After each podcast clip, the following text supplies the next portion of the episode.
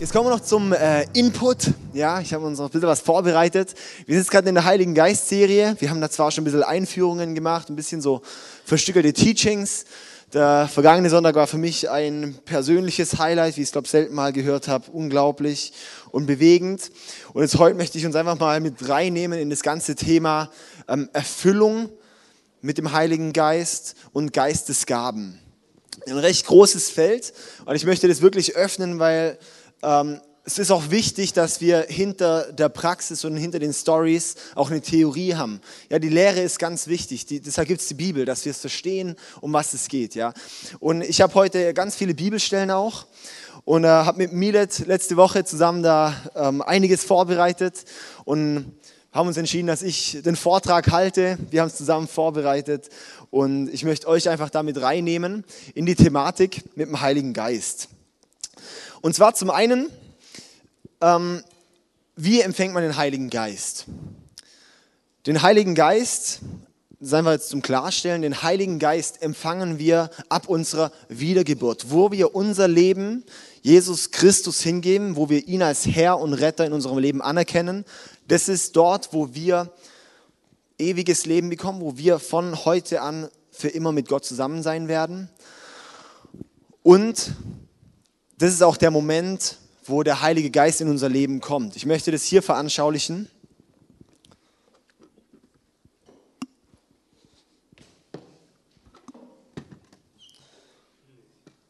Das Wasser ist der Geist, so, und wir sind das Glas. Da kommt der Heilige Geist in unser Leben, okay? Seht ihr das? Nee, gell? Machen wir es auf den Stuhl hoch. Ajo, das passt. Ajo. Okay. Und zwar ist es so, wir haben hier die Bibelstellen 1. Korinther 12, Vers 3. Das fände ich jetzt noch wichtig, wenn wir die gerade noch zusammen mal mit anschauen. 1. Korinther 12, Vers 3. Können wir mal mit aufschlagen. Und zwar dort ab sozusagen B, also Teilvers, der zweite Teilvers. Niemand, der den Geist Gottes hat, kann Jesus verfluchen. Und niemand kann sagen, Jesus ist der Herr, wenn es ihm nicht der Heilige Geist eingibt. Ja? Der Heilige Geist gibt uns, es ist derjenige, der uns überhaupt befähigt dazu, Jesus in unserem Leben anzuerkennen. Das sozusagen in dem Moment, wo wir Jesus Herr nennen können in unserem Leben, das ist der Moment, wo dann wirklich der Heilige Geist in uns ist. Ja? Anderer Vers ist Epheser 1, das ist ein paar Seiten später, ja, bei mir auf Seite... Ach, die Briefe sind so dünn, da muss man nur 2 Seiten blättern und schon ist, jawohl, okay. Epheser 1, Vers 13 bis 14 und ist auch ein ganz wichtiger Vers. Ihr habt an Christus geglaubt und er hat euch mit dem Siegel seines Heiligen Geistes, den er vor langer Zeit zugesagt hat, als sein Eigentum bestätigt. Der Heilige Geist ist sozusagen die Bestätigung, dass wir zu Jesus gehören. Ja? Dann geht es weiter. Der Heilige Geist ist die Garantie dafür, dass er uns alles geben wird, was er uns versprochen hat und dass wir sein Eigentum sind zum Lob seiner Herrlichkeit. Okay? Das ist einfach zu veranschaulichen. Noch eine gute Geschichte ist in Johannes 3, Vers 5 bis 6. Das ist auch noch gut. Da geht es um Jesus und Nikodemus, wo die zusammen reden, wie man das ewige Leben bekommt. Und dort sagt dann Jesus auch eben, wie man wiedergeboren werden kann. Das könnt ihr euch angucken. Ich möchte nicht alle Stellen erwähnen. Ich möchte nur vereinzelt auf die eingehen. Aber ich möchte, dass ihr wirklich einen soliden Stamm an Stellen habt, dass ihr da wirklich einen gesunden Bestand dann habt, wenn ihr euch da mal mit den Themen weiter auseinandersetzt. Okay? Dann ist es so, vielleicht habt ihr schon mal den Begriff Geistestaufe gehört. Bei manchen... denken da, oh ja, endlich mein Thema.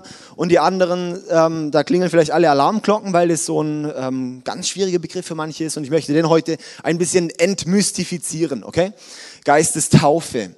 Und zwar, ist erst vor 60, 70 Jahren bewusst als Lehre entstanden. Ja, das gab es noch gar nicht so direkt als Lehre. Und zwar kam es daraus, es gibt 7 Stellen in der Bibel, wo erwähnt wird, die Taufe mit dem Geist. Die Taufe mit dem Geist, okay? Gibt es 7 Stellen. Vielleicht kurz, was darunter zu verstehen ist. Gibt es da auch ganz unterschiedliche Verständnisse. Also ich habe mittlerweile kein Problem mehr mit dem Begriff, weil ich ihn einordnen kann, was es bedeutet. Ja? Und ich möchte euch heute eigentlich auch dorthin bringen, dass wir mit dem Begriff umgehen können, dass wir verstehen, was dahinter ist und dann das eigentlich dann so stehen lassen können. Geistestaufe ist zum einen aus der Pfingstlehre kommt es eigentlich, pfingstliche Lehre. Und zwar sagen sie, dass die Wiedergeburt, dass man dort nur Christ ist, errettet ist und dann ein extra Ereignis kommt, bei dem man dann erst den Heiligen Geist empfängt. Und Zeichen von dem Empfangen vom Heiligen Geist ist, dass ich dann anfange, in Sprachen zu beten. Das ist die ursprüngliche Pfingstlehre. Mit dieser ausschließlichen Lehre habe ich meine Probleme einfach theologisch, weil es gibt einfach andere Bestände. Und ich möchte uns heute aufzeigen, dass es eigentlich so alles gibt, es gibt alle möglichen Vorkommnisse. Das ist so typisch auch wie die Bibel. Ja, das ist dort so, Gott hat nicht so ein... einfach nur ein Schema, sondern es gibt mal so und mal so, mal bekehrt sich jemand, dann wird er dort gleich völlig erfüllt mit dem Heiligen Geist und kann in Sprachen beten. Manche sind mega erfüllt vom Heiligen Geist, können nicht in Sprachen beten und wie auch immer. Ja, es gibt verschiedene Arten und Weisen. Geistestaufe, der Begriff kommt 7-mal in dem Neuen Testament vor. 4 davon gehen, das sind die Matthäus 3, Vers 11, also die erste Zeile sozusagen an Bibelstellen. Das ist Prophezeiungen, dass Jesus mit Geist taufen wird. Das sind in den Evangelien.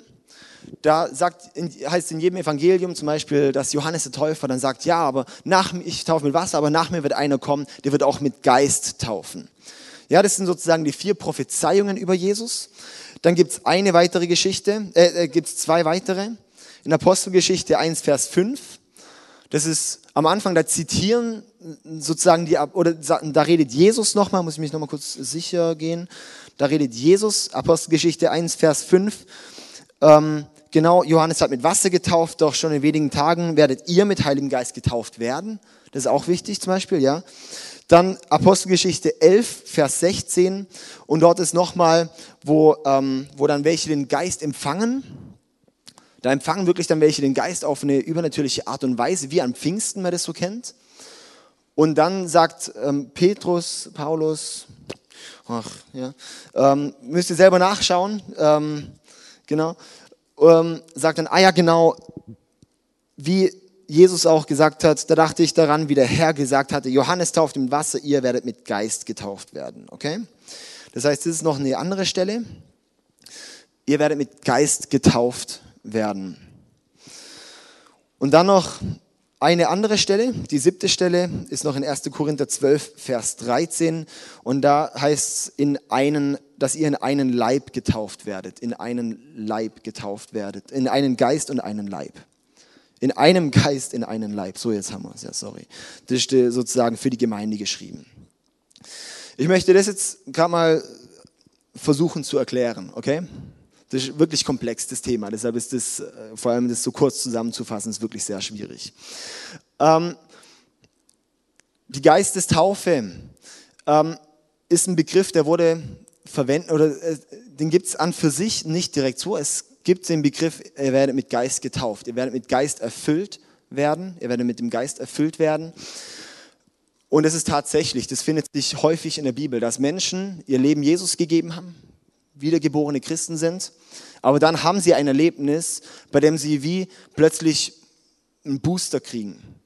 Der Heilige Geist erfüllt sie und es werden zum Beispiel Gaben freigesetzt. Der Heilige Geist erfüllt sie und ja, es geht dann rund. Ja, das gibt es ganz häufig in der Bibel und auch aus Erfahrungsberichten. Vielleicht kennst du das auch. Ja, man wurde Christ und dann irgendwie lief das vielleicht so ein bisschen. Und dann irgendwann kam der Punkt, dass du gemerkt hast, wow, jetzt habe ich Power. Jetzt kam wirklich der Geist auf mich. Ja? Vielleicht habt ihr das so auch der ein oder andere erlebt. Was schwierig ist, das zu pauschalisieren, dass das Kommen vom Heiligen Geist die Bedingung vom Sprachengebet mit sich bringt. Das ist kritisch. Ja? Es gibt einige Stellen in der Bibel, wo das tatsächlich so ist, aber es gibt auch Vorkommnisse, wo das einfach auch nicht zu registrieren ist. Somit kann man das nicht pauschalisieren. Ja? Geistestaufe muss auch kein so ein abgespacedes Erlebnis sein. Wo, ja, so das, in manchen Richtungen ist dann zum Beispiel, Geistestaufe ist dann auch nur, wenn ich umkipp zum Beispiel. Ja? Ich werde mit dem Geist erfüllt, wenn ich umkipp. Und das kann man auch nicht so sagen, dass das Geistestaufe ist. Und mein Problem an dem Begriff Geistestaufe, ich habe nur ein Problem mit dem Begriff, weil das stuft ein bisschen, also wie ich es bisher erlebt habe in der Christenheit, das stuft ein bisschen Christen ab, die Christen, so normale Christen, ja, und dann gibt es die, aber die geistgetauft sind. Das gibt es wie nur zwei Schritte. Aber ich sage vielmehr, als das Christenleben, das ist ein Prozess, ich gehe ständig weiter. Und wenn ich erfüllt werde mit dem Heiligen Geist, dann bringt es mich auf meiner Strecke, bringt es mich vielleicht einen größeren Schritt auf einmal weiter. Ja? Aber es ist nicht ich hab's einmal und dann bin ich da ewig drin. Und jetzt kommen wir nämlich zu dem wichtigen Punkt. Warum ich viel lieber den Begriff erfüllt mit dem Heiligen Geist wähle. Weil den wählt auch die Bibel sehr gern. Und zwar zum Beispiel Epheser 5, Vers 18. Das ist so ein genialer Vers dazu. Den würde ich euch unbedingt empfehlen anzustreichen.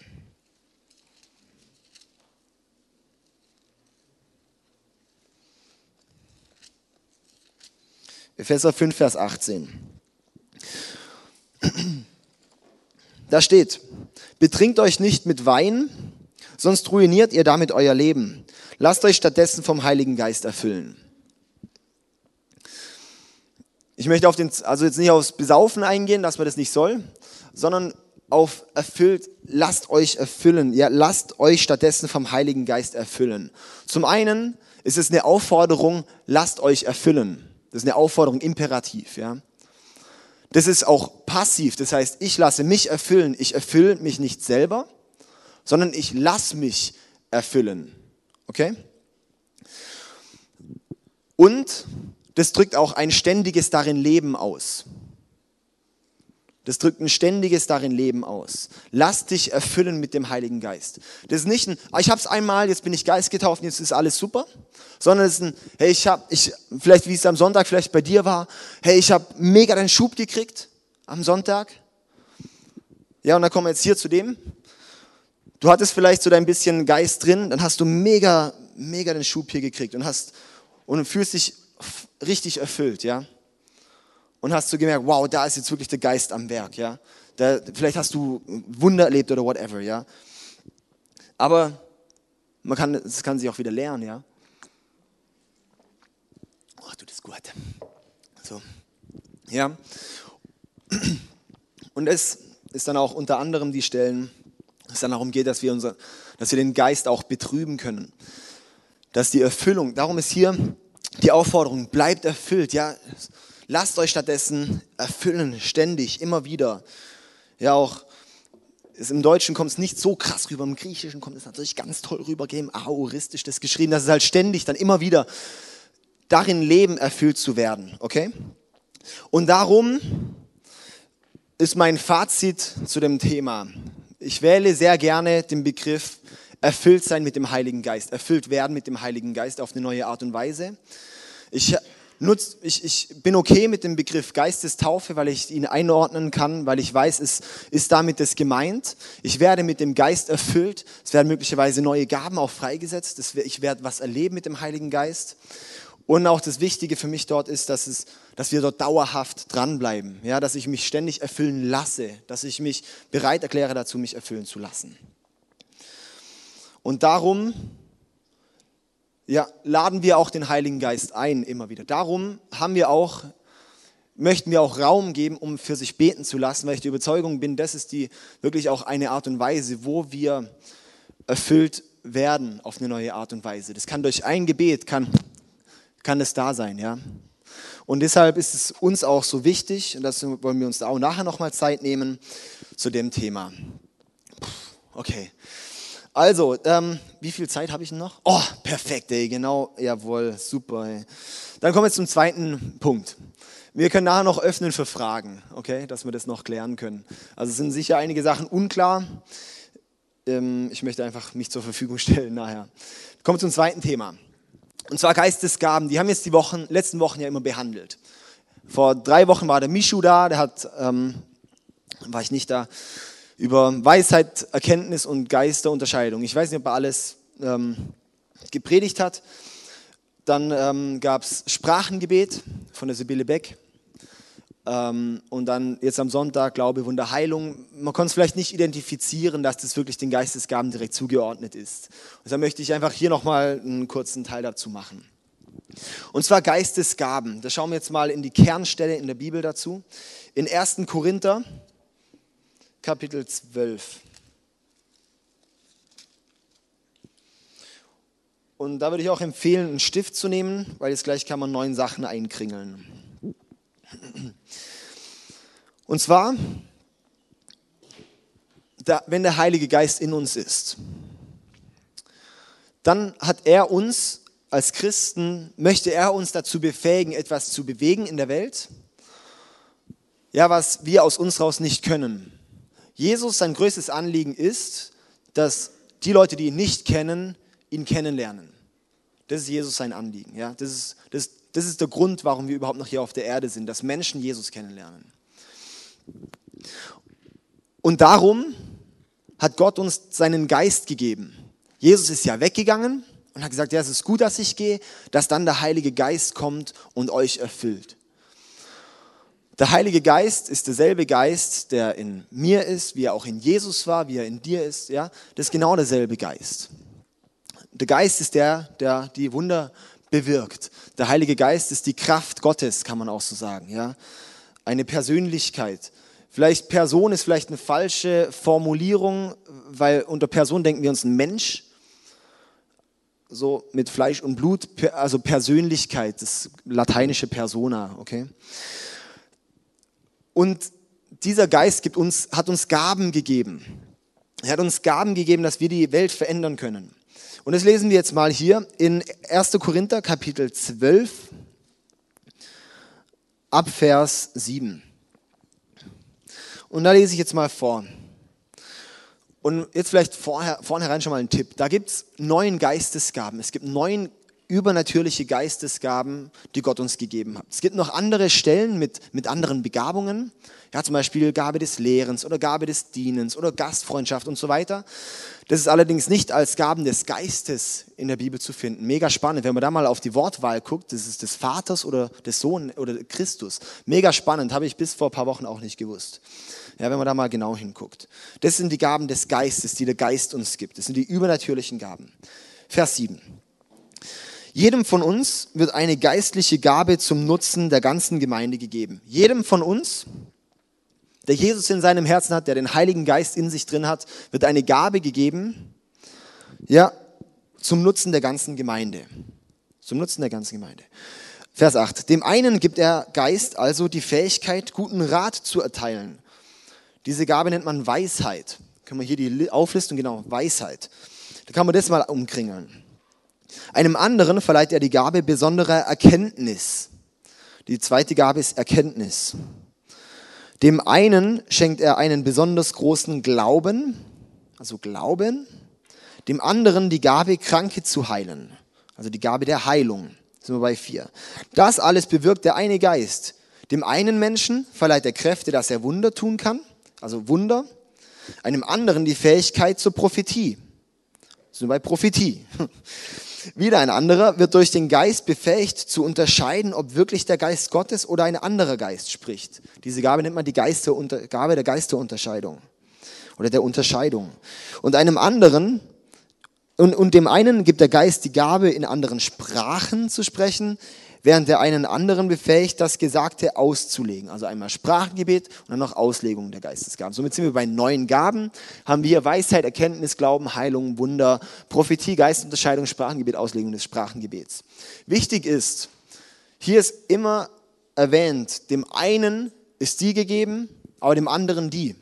Das heißt nicht, dass jeder alle hat. Das heißt nicht, dass jetzt jeder alle Gaben hat.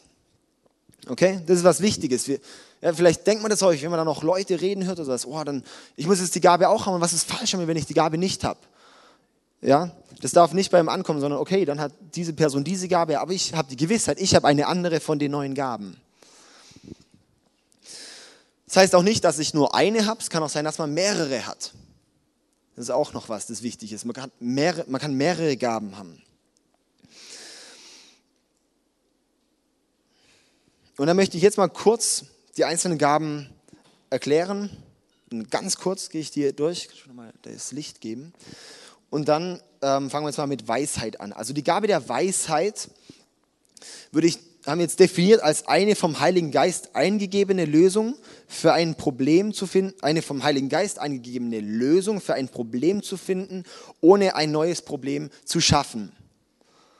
Das wäre Weisheit, also ungefähr, ja.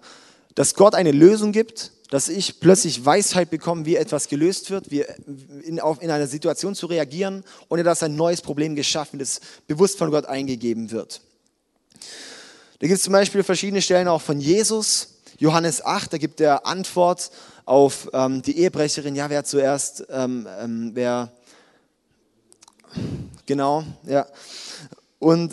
die Formulierung dann so, gell. Und Johannes 9 und so weiter. Ja, gibt's Stellen, verschiedene. Die Frage ist, warum braucht man die Gabe? Wenn man Weisheit hat, dann kann man warnen, man kann... Ja, es ist auch wichtig, einfach Entscheidungen zu treffen. Entscheidungstreffer wäre vorteilhaft, diese Gabe zu haben. Jede Gabe soll der Gemeinde und den Leuten dienen. Ja, jede Geistesgabe ist dazu da, bis auf eine, nicht sich selber zu dienen, sondern anderen zu dienen. Dafür sind die Geistesgaben da. Kommen wir zum zweiten Punkt, Erkenntnis. Die Gabe der Erkenntnis. Definition. Der Heilige Geist gibt mir... Habe ich da auch mit HG abgekürzt? Ah, nee, okay. Der Heilige Geist gibt mir das Wissen über etwas, das ich nicht wissen kann. Genau. Das ist sehr verknüpft mit der Gabe der Prophetie. Der Unterschied zwischen Prophetie und Gabe der Erkenntnis ist, Erkenntnis ist über Vergangenes und Prophetie auch über was Zukünftiges. Ja.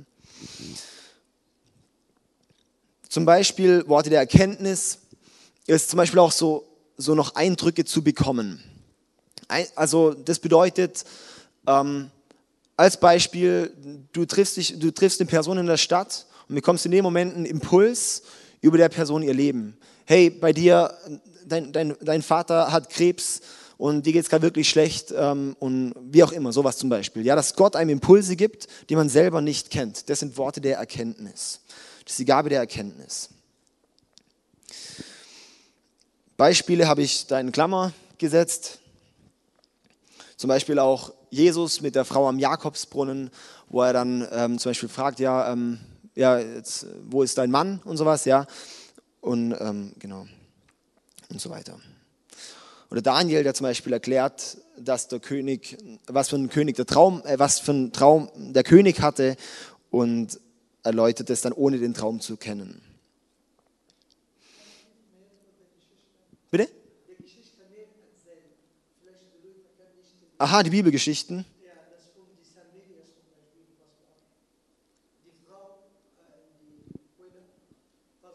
Aha, die Frau im Jakobsbrunnen. Okay, also die Frau im Jakobsbrunnen, dass ich auch alles ganz korrekt nacherzähle. Die Frau im Jakobsbrunnen, sie... war eben dort Wasserschöpfen, Jesus ist dann auch hin und eben zu einer Zeit war die Frau dort, wo man normalerweise nicht zum Brunnen geht, das zeigt schon, dass sie eigentlich eher verstoßen war. Jesus geht hin und sagt, hey, wie auch immer, kannst du mir Wasser geben, gell?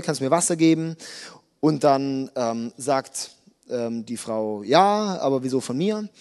Und dann geht es halt so weiter und dann sagt Jesus, ja, du kannst auch von der Quelle von dem Wasser trinken, von dem du nie mehr dursten wirst und dass das eben er ist, Gott ist.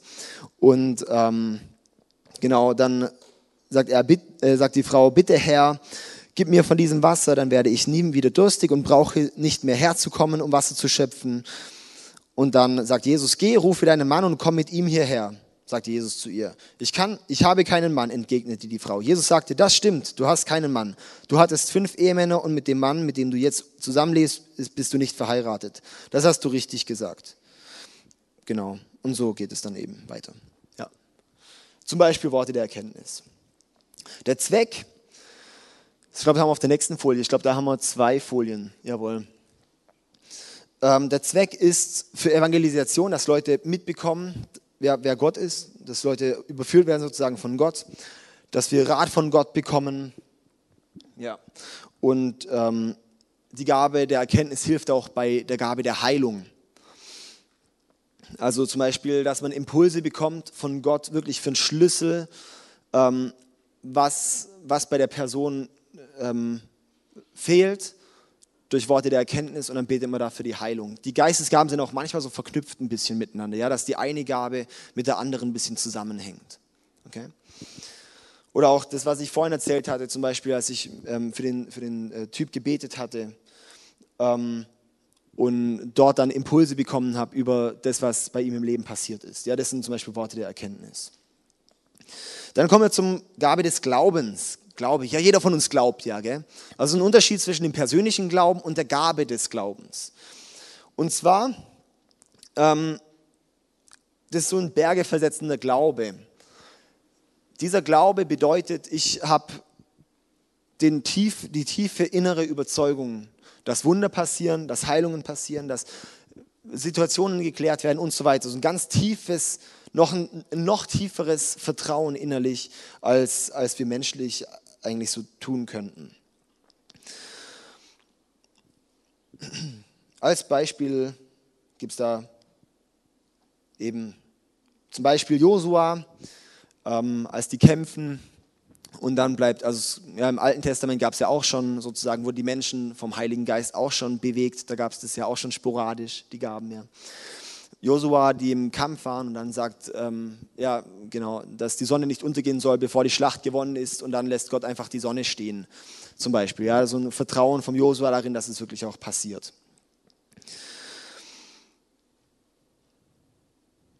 Genau, das bedeutet auch zum Beispiel, ich bete und warte, obwohl ich es nicht sehen kann, im Vertrauen, dass was passiert. Dann noch der Punkt vielleicht, also das ist auch zum Beispiel eine Gabe, die ist ein Schlüssel für viele andere Gaben. Die ist ein Schlüssel dafür, dass wir noch mehr befähigt werden für andere Gaben. Zum Beispiel, ja, wie ich vorhin schon genannt habe. Dann gibt es die Frage natürlich auch, warum hat man diese Gabe auch nicht? Warum hat man diese Gabe nicht? Oder was hindert diese Gabe, könnte man vielleicht auch sagen. Das sind zum einen Zweifel, kann man dann in den Bibelstellen nachschauen, Angst, Sünde, Rebellion und Auflehnung und auch Stolz.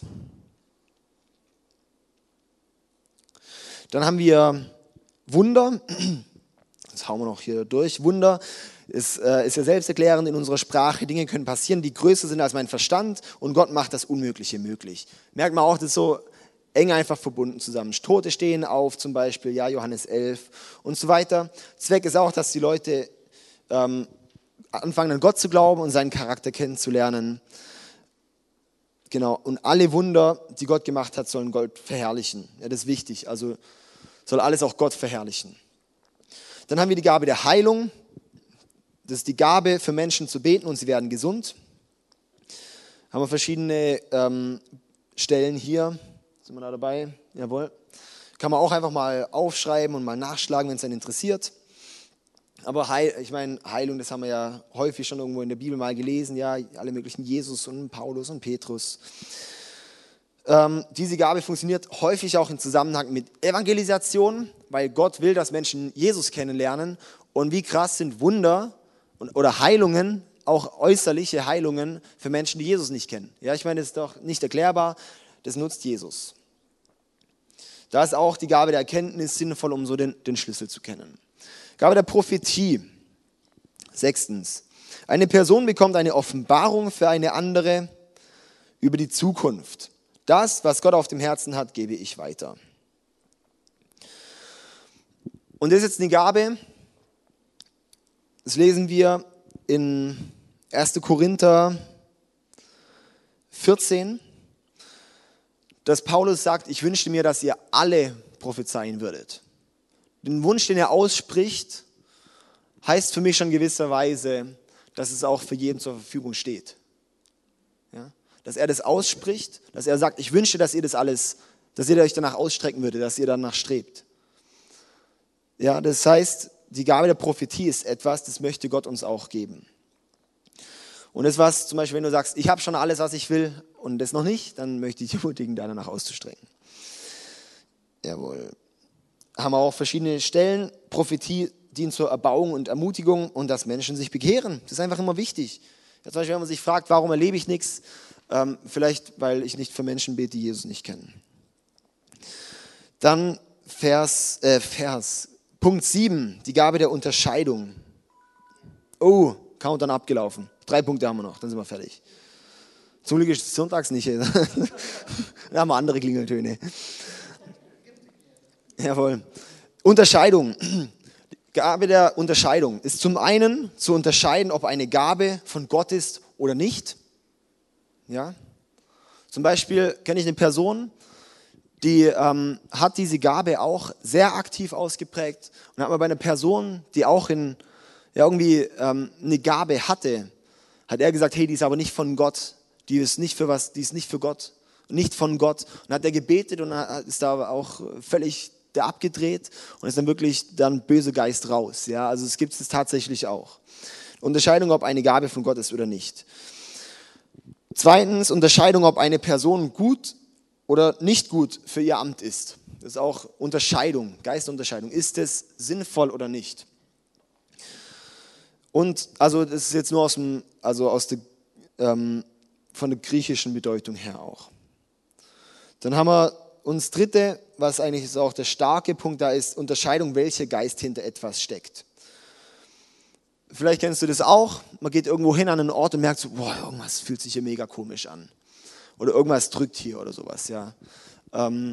Genau, das ist eigentlich Gabe der Unterscheidung, wo man dann wirklich merkt, hier, da ist irgendwie nicht ein guter Geist am Werk. Es gibt auch hier verschiedene Stellen. Und hier vielleicht dann noch das zu erwähnen. Dann gibt es ja auch noch den Missionsbefehl Markus 16, den können wir noch aufstellen. Ich glaube, den habe ich sonst nirgends, da habe ich ihn vermerkt. Aber Markus 16 können wir noch rein.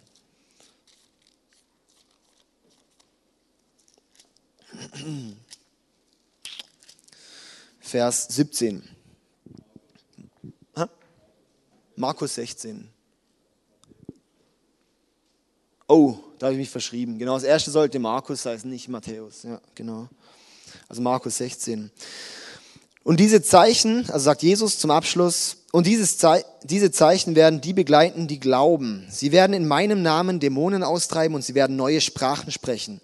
Sie werden Schlangen anfassen oder etwas Tödliches trinken können und es wird ihnen nichts schaden. Sie werden Kranken die Hände auflegen und sie heilen.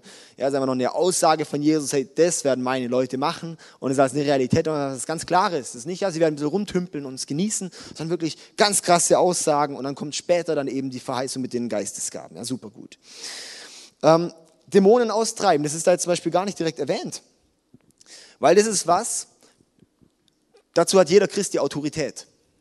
Zu Dämonen auszutreiben hat jeder Christ die Autorität, weil Jesus ist auf unserer Seite. Wir sind sozusagen unter der Königsherrschaft Gottes. Wir sind Gottes Sohn, Söhne, Kinder sozusagen. Ja? Und mit dieser Autorität haben wir Autorität über den Teufel. Damit haben wir Autorität über den Teufel. Wenn Menschen dämonisch belastet sind, hat jeder Christ, der Jesus, den Heiligen Geist in seinem Herzen hat, hat die Autorität, Dämonen auszutreiben.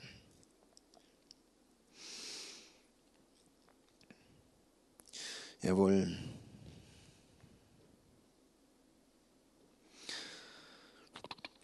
Vielleicht noch so, die Weisheit, also Gabe der Weisheit hat man ja vorhin, ist die Lösung von Problemen und die Unterscheidung ist Wissen, woher es kommt. Okay? Und Gabe der Unterscheidung ist Wissen, woher das Problem ist, und Weisheit ist die Lösung fürs Problem. Zungenrede. Gott schenkt eine reale oder himmlische Sprache, ohne dass wir sie lernen müssen. Das ist eine Gabe, die gibt Gott auch sehr gern. Das könnt ihr in 1. Korinther 14, das lohnt sich wirklich, das mal nachzulesen. Da ist eigentlich Prophetie und Sprachengebet ganz stark, 1. Korinther 14, unbedingt das mal durchlesen. Und das ist auch was, wo Gott uns auch schenken will. Weil das ist eine Gabe, das ist die einzige von den ganzen Geistesgaben, die nur zu unserer persönlichen Erbauung ist. Außer wenn es die Gabe der Auslegung dazukommt. Wenn die Gabe der Auslegung dazukommt, dass man auslegen kann, was ich jetzt in einer anderen Sprache rede, dann erbaut es auch die Gemeinde. Aber sonst erbaut es nur mich persönlich, wenn ich in Sprachen bete.